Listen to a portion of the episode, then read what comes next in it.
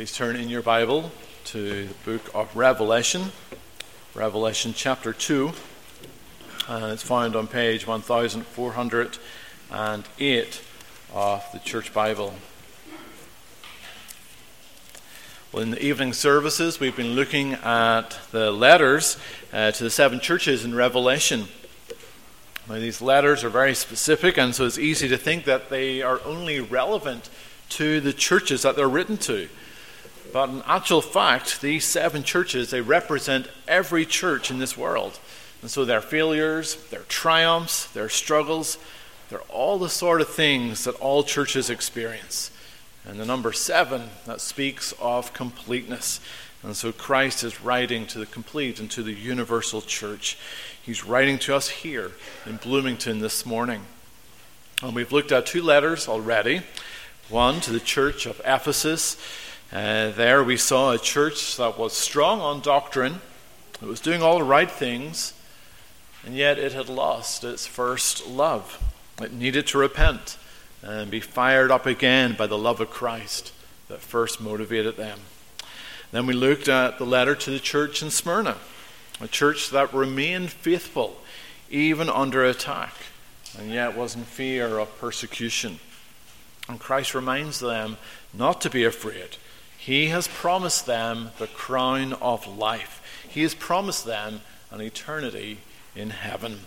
Well, in your bulletin, you will see a summary of these instructions that Christ gives to the churches and to the churches that we've considered so far.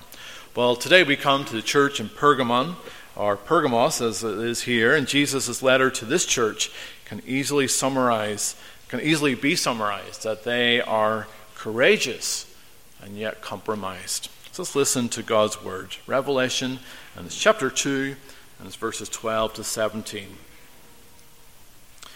To the angel of the church in Pergamos, write These things says he who has a sharp, two edged sword.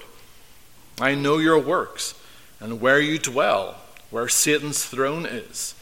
And you hold fast to my name, and did not deny my faith even in the days in which Antipas was my faithful martyr, who was killed among you, where Satan dwells. But I have a few things against you, because you have there those who hold the doctrine of Balaam, who taught Balak to put a stumbling block before the children of Israel, to eat things sacrificed to idols, and to commit sexual immorality. Thus you also have those who hold the doctrine of the Nicolaitans, which thing I hate. Repent, or else I will come to you quickly and will fight against them with the sword of my mouth. He who has an ear, let him hear what the Spirit says to the churches. To him who overcomes, I will give some of the hidden manna to eat, and I will give him a white stone, and on the stone a new name written, which no one knows except him who receives it. Amen. May God bless us the reading of his word. Well, many of you have read or watched The Lord of the Rings. And in this story, we read of the Fellowship of the Ring, a group of various individuals four hobbits, a wizard, a man, a ranger, a dwarf, and an elf. An unlikely crew. And their task was to destroy the ring to prevent the evil Dark Lord Sauron getting his hands in the ring and controlling Middle Earth. And in this fellowship, you see great courage as they face many difficulties as they travel through the land of Mordor to Mount Doom, to where they would destroy the ring. And you had folk like Frodo and Sam who were committed to the cause to see the ring destroyed and showed feats of courage, especially for hobbits. But we also saw within the fellowship compromise. There were those who were tempted by the ring to use its immense power for their own selfish advantage. And that's what makes the story so compelling. Would they fulfill the mission, even willing to die in Sauron's territory? Or will they compromise and fail in the mission, tempted by the ring's power? Well, that's similar to what's going on in the church in Pergamon. Many of the congregation are facing tough times in Satan's territory we read of how they were courageous in their stand for Christ, even willing to die. And yet they were also, there were also those who were willing to compromise with the world. That's true for us today, too. So you are to be courageous in your faith in Christ, but you are to repent when you compromise with this world. For Christ is the one who gives you manna, He gives you satisfaction and brings you into His kingdom.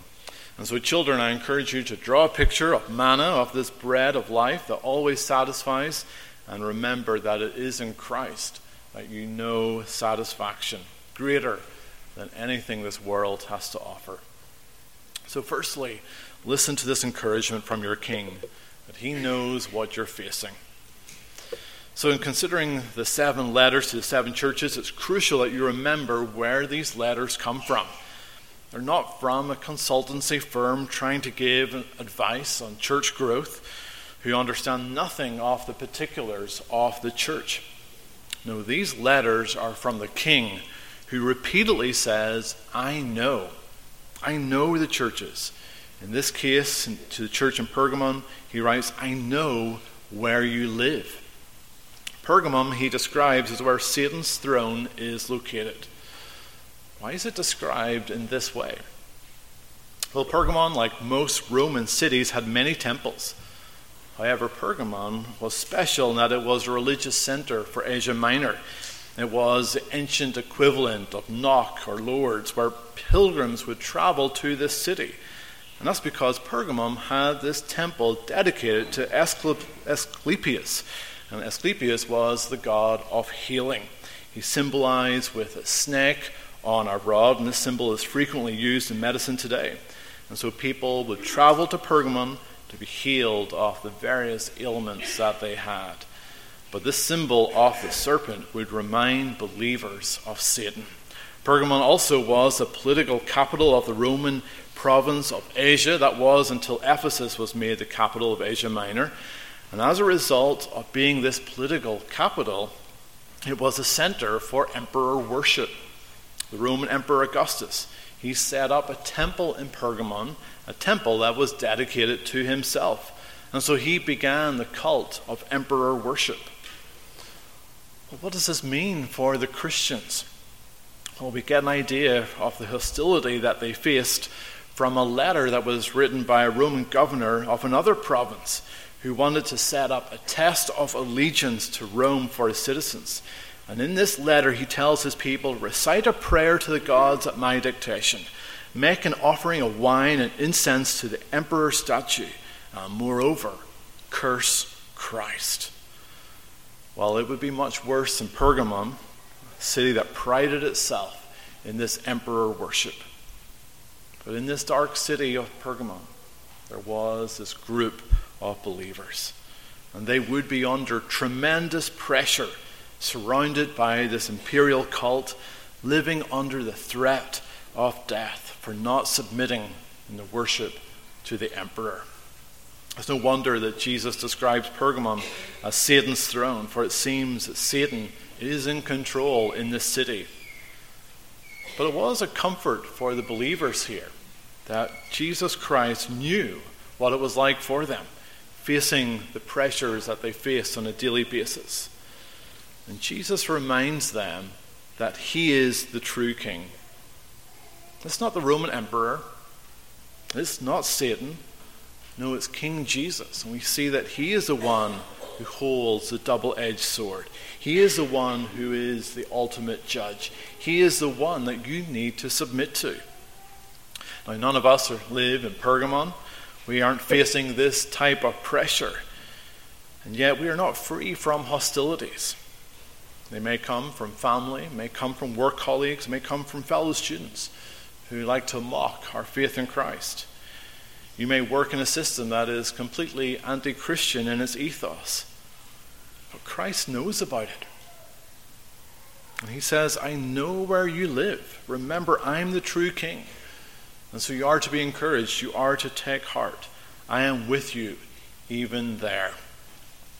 Well, Hugh Latimer was one of the leading reformers in the church in the 16th century, and he frequently preached in front of King Henry VIII. And one time, Latimer offended the king by the boldness of his sermon. And so he was commanded to address the king again the following week and to apologize. Well, Latimer turned up and he began the sermon by talking to himself in the full hearing of King Henry VIII. Hugh Latimer, said Latimer, do you know who you are preaching to today? You are preaching to the high and mighty monarch, His Majesty the King, who can take away your life if you offend him. Therefore, take heed lest you say a word which will offend him. But then, Hugh, consider also who has sent you to preach. It is the great and mighty God. He is all present, and He sees everything, and He can cast your soul into hell. Therefore, take care that you preach the message faithfully. Well, Hugh Latimer proceeded to preach exactly the same sermon to Henry VIII as he did the week before, only this time he did it with even greater boldness. Latimer knew that Jesus Christ is his true king. And so the Christians at Pergamon, they needed to hear that Jesus is their true king, that he knows that they're living in this hostile environment. And likewise, you need to hear this. You need to remember that Jesus is your true king. You need to listen to his encouragement, that he knows where you're at and what you're facing as you seek to remain true to him. Well, secondly, notice that you are to be courageous in your faith in Christ. Verse 13. So Jesus commended the Christians of Pergamon for their courage. Jesus knows their works. So even though they live where Satan has his throne, they remain true to Christ's name. They did not renounce their faith in Christ. They continued to serve Christ, and they stood firm in their faith, even facing death. And we see that death was a real threat. Antipas was killed. Now, we don't know much about him. Most likely, he was a church leader here. Leaders in the church were often the target, so to leave the church leadership or leaderless and vulnerable to collapse. Church history has it that Antipas was slowly roasted alive in a bronze bull or a brazen bull and so this was a metal sculpture of a bull that was hollow. It would have a door on the side, and the victim would be placed inside. And then the bull would be placed over a fire pit. And the bull had some form of acoustic apparatus that converted the screams of the victim into the sound of a bull. It was a really bizarre and barbaric means of killing Christians. And yet the Christians in Pergamum, they remained true to Christ, no matter if that meant death. And remember, these are not super Christians. They were ordinary people willing to die for Christ. But they saw Christ as their Lord and King. That's a challenge for us today. How courageous are you in your faith in Christ? Now, we enjoy freedom compared to Christians in Pergamum. But how courageous are you to use this freedom to tell others about Christ? Too often we remain silent because we're embarrassed. We are too afraid of what others will think of us. No, you are to be courageous in your faith in Christ. As Peter says, always be ready to give an answer for the hope that you have. Be courageous and tell others of your hope in Christ. And thankfully, we don't find this courage within ourselves. Think of what the Apostle Paul went through. He was courageous but we read of him asking for prayer from others to help him be courageous. And we can read of that in Ephesians 6. Pray for me that utterance may be given to me, that I may open my mouth boldly to make known the mystery of the gospel, for which I am an ambassador in chains, that, I, that in it I may speak boldly as I ought to speak. So let us pray that we would be a light for Christ, whether it's at work, whether it's at uni, whether it's with our friends or your family members. Pray that you would be courageous in your faith in Christ and be ready to bear the costs involved in making a stand for Christ. One group of missionaries who were courageous and even faced death were the team of five men that included Jim Elliot and Nate Saint, who sought to make contact with the Waodani tribe of Indians in Ecuador. When they finally made contact and sought to befriend this tribe, they were speared to death. They were courageous, and they paid the ultimate price. While it seemed like a waste, their sacrifice, their courage, it inspired many, many more to go into the mission field. One of the widows, Elizabeth Elliot, would herself reach out to this tribe, and she would make lasting contact with the tribe, leading to the gospel transformation of this violent tribe to one that loves Christ. Nate Saint said, And people who do not know the Lord ask why in the world we waste our lives as missionaries. They forget that they too are expending their lives. And when the bubble has burst, they will have nothing of eternal significance to show for the years they have wasted. Well, this courage enabled him to be a faithful martyr, just like Antipas and Pergamon. Will you too be courageous in your faith in Christ? Well, thirdly, you're not to compromise with this world. Verses 14 to 15. So, although Jesus was pleased with the courage of this church, he was displeased at how they had compromised. Satan had attacked the church from the outside, but he had failed because the church was courageous. And so he uses another tactic. He would attack the church from within. There were some in the church who believed in false doctrines and they were teaching them to others. In the church in Pergamon, they were tolerating these false teachers. They were letting Satan in by the back door. And this is what Jesus had against them. This false teaching may only involve a few, but it's like gangrene on a foot. It will spread. And unless it's dealt with, it will corrupt the church. But what is the false teaching in this church at Pergamon? Well, it was the teaching of Balaam and we considered Balaam in our Old Testament reading. He failed in bringing curses on Israel, but he suggested to Balak that he should send the beautiful woman of Moab into Israel to seduce Israel's young men. It was a plan to bring Israel down from the inside, and it worked. The young men committed sexual immorality with these women, and they end up worshipping the Moab gods. And so Balaam became synonymous with false teaching that aims at compromising faith in God by being enticed by this world. And that's what's happening here at Pergamon. The Nicolaitans were the modern equivalent of, of Balaam. Now, we aren't sure exactly what they taught, but most likely it was an encouragement for Christians to compromise. That is not important to be distinct from the Roman world that they lived in. Remember, the Romans were demanding the idolatry of recognizing Caesar as Lord. The Christians could not do such a thing. But the Nicolaitans, well, they would have watered down this stance of the church by saying, it's okay to say that Caesar is Lord. God will understand. He doesn't mind you saying it because, well, you don't really mean it anyway. As I said, Pergamon was dominated by these temples. Every trade, every grouping had their god, and with it a temple. And we shouldn't imagine that these temples were serene places of worship. Instead, they were places of feasting and immorality. But they were also places of belonging, places of community. And these Nicolaitans would teach that, yes, trust Christ, but that doesn't mean you can't go to these pagan feasts you have to eat, and it, could be a good influence in these temples.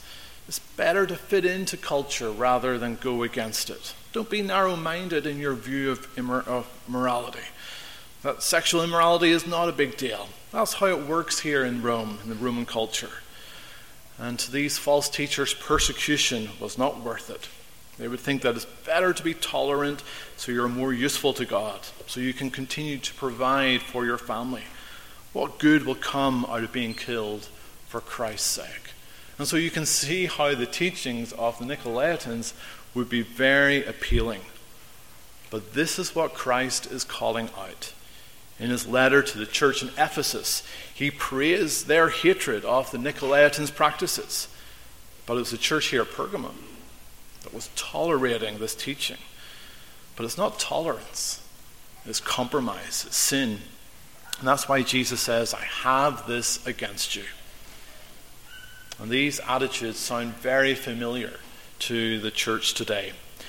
The church often takes its cues not from the Bible, but from the world. And so the church's view of marriage, the church's view of sexuality, of abortion, euthanasia, is blurring with the world's attitude. The church likes to see itself as being more tolerant, more relevant to this world. God sees it as compromise. So, where are you tempted to compromise? Young people, young adults especially, it can be seen in the friends that you hang out with. You don't realize the influence that bad friendship can have in your life. But a bad friend will lead you astray. They will encourage you to compromise. They will distract you from Christ. Compromise can happen in who you marry. It's easy to think it doesn't matter who you marry, but it does matter. You are to marry a Christian, not just any Christian. It's important you marry someone who shares your doctrinal beliefs. That way, you can encourage one another in your faith in Christ. You can grow together in your love for God. Another area where Christians compromise is on materialism. We often have this ambition to get all that we want out of life, but that's a worldly goal. You're being as equally selfish as this world. And that mindset can even affect how Christians look at church. They see church as what they can get out of it instead of what they can give. No, you are to be distinct from this world. You're not to compromise. And the danger with compromise is that it's subtle.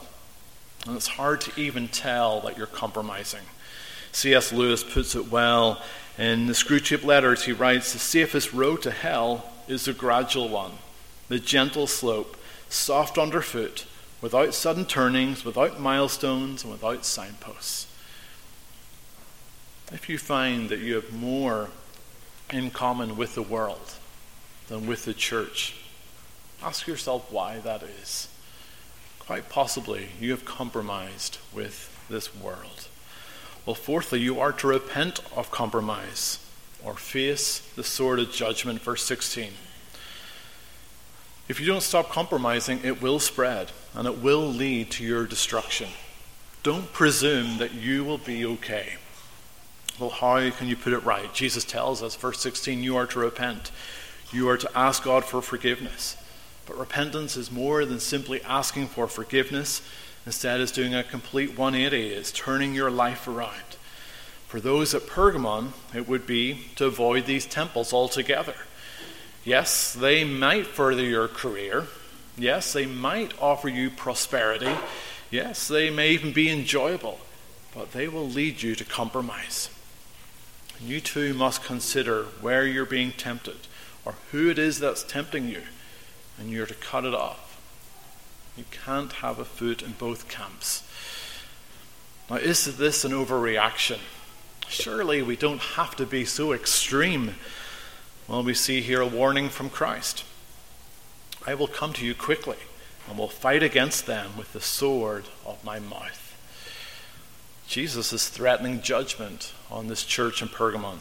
In the same way he said that he would remove the lampstand from the church in Ephesus, he would bring the sword of judgment on this church of Pergamon.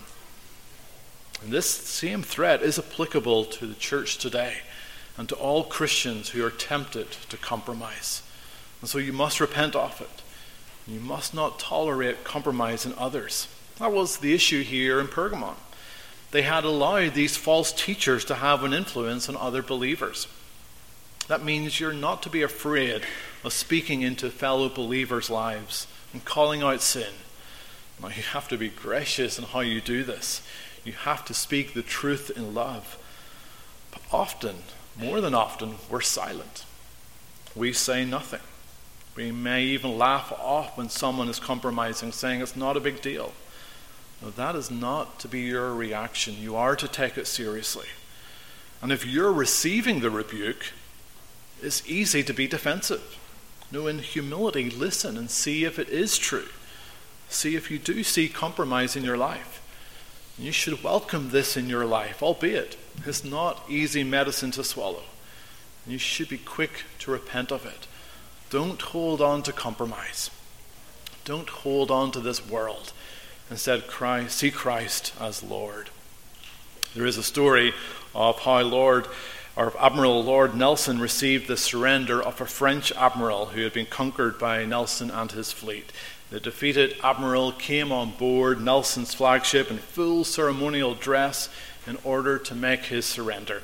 And he walks towards Nelson. He puts out his hand in order to shake Nelson's hand as a sign of surrender. But before Nelson would shake his hand, he requested that the French admiral first hand over his sword. While repentance involves complete surrender, there is to be no compromise. Satan is very subtle. He wishes to reduce the distinctiveness of the church with this world. And so you must repent of it. And that involves complete surrender, no compromise. Well, fifthly, you are to be reassured by the promise that in Christ you are satisfied. He brings you into his kingdom. In verse 17. Now, this maybe feels like a very heavy sermon. Maybe you're bristling at the thought of what this might mean for you. Maybe you're thinking, it's not worth it. Well, Jesus finishes his letter with a promise, and you will see that it is worth it. Jesus speaks of the one who overcomes, the one who is victorious, the one who does not compromise. He will be given some of the hidden manna to eat. Manna, remember, is what the Israelites ate when they were in the wilderness. They were sustained by God, by this bread from heaven, and it was miraculous provision. They simply had to trust God for this provision, but the Israelites, they failed to do so when they followed Balaam and they sought their satisfaction in the Moabites. And so Jesus Christ, he takes this picture of manna and describes himself as the bread of life.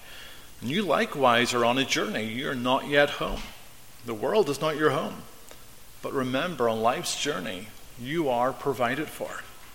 In Christ, you are provided for. He sustains you. It's hidden because the world cannot see this bread that sustains you. The world does not recognize the strength that you receive from God. So do not keep craving the food of Egypt. Instead, you're to be satisfied in Christ. That is how you overcome the temptation to compromise with this world. You can be faithful, for only in Christ are you satisfied. But then Jesus mentions that the one who overcomes receives white stones.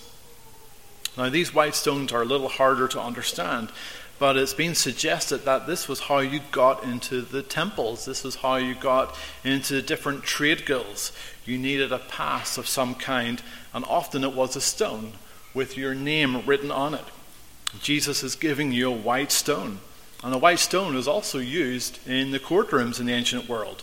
Jurors, they voted for acquittal with a white stone, but a black stone would be used for condemnation, for conviction. And the citizens of Pergamon had given the Christians a black stone.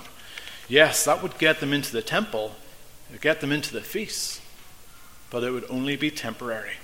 It would never satisfy, it would lead to their destruction. Well, Christ gives them white stones of acquittal, an assurance of eternal life, the writing of a new name. This comes from Isaiah 62. You shall be called by a new name, which the mouth of the Lord will name. You shall also be a crown of glory in the hand of the Lord, and a royal diadem in the hand of your God. You shall no longer be termed forsaken. In Christ, you are a new person and so you've been given a new name. Just as a child who has been adopted takes on a new name, in Christ you have received this new name and you receive the security and salvation he provides. And so, to a church struggling with the world in which they live, what better comfort can they receive? Believe this promise of manna and white stones, for knowing that in Christ you are satisfied knowing that in Christ you are secure. The world will no longer entice you to compromise. So Pergamon was courageous, but it was compromised. Well, what would Jesus say of you? So remember, you are to be courageous in your faith in Christ, but repent when you compromise with this world. For Christ is the one who gives you manna, He gives you satisfaction, and He brings you into His kingdom. Amen. Let's pray. Our Father God, we do thank you for your word. And yet, this is a heavy word this morning. Lord, so often um, we struggle in the world that we live in. We struggle with the pressures that we're facing, especially for being a Christian. And so, Lord, help us to remain true to you, that we would not compromise. And Lord, help us in the friends that we choose, in our um, our spouses, in our work uh, that we work at, even with materialism, different areas that we're so tempted to compromise with. Instead, Lord, that we would be courageous in our faith in you and stand firm for you. And Lord, uh, we thank you that in you there is forgiveness. And so, Lord, that we would repent of this and seek uh, to put you first. And Lord, we thank you for this wonderful promise. And we pray you would help us uh, to meditate and to dwell often on the hidden manna that we enjoy in you. That in you we are satisfied, that in you we have the strength we need. You sustain us. Lord, that we would remember that we have these white stones with our names on it, that we can be sure of a pass into heaven because of you, because you have adopted us and given us new names. And so we praise you and thank you for this. We ask this all in Christ's name. Amen. Well, please turn.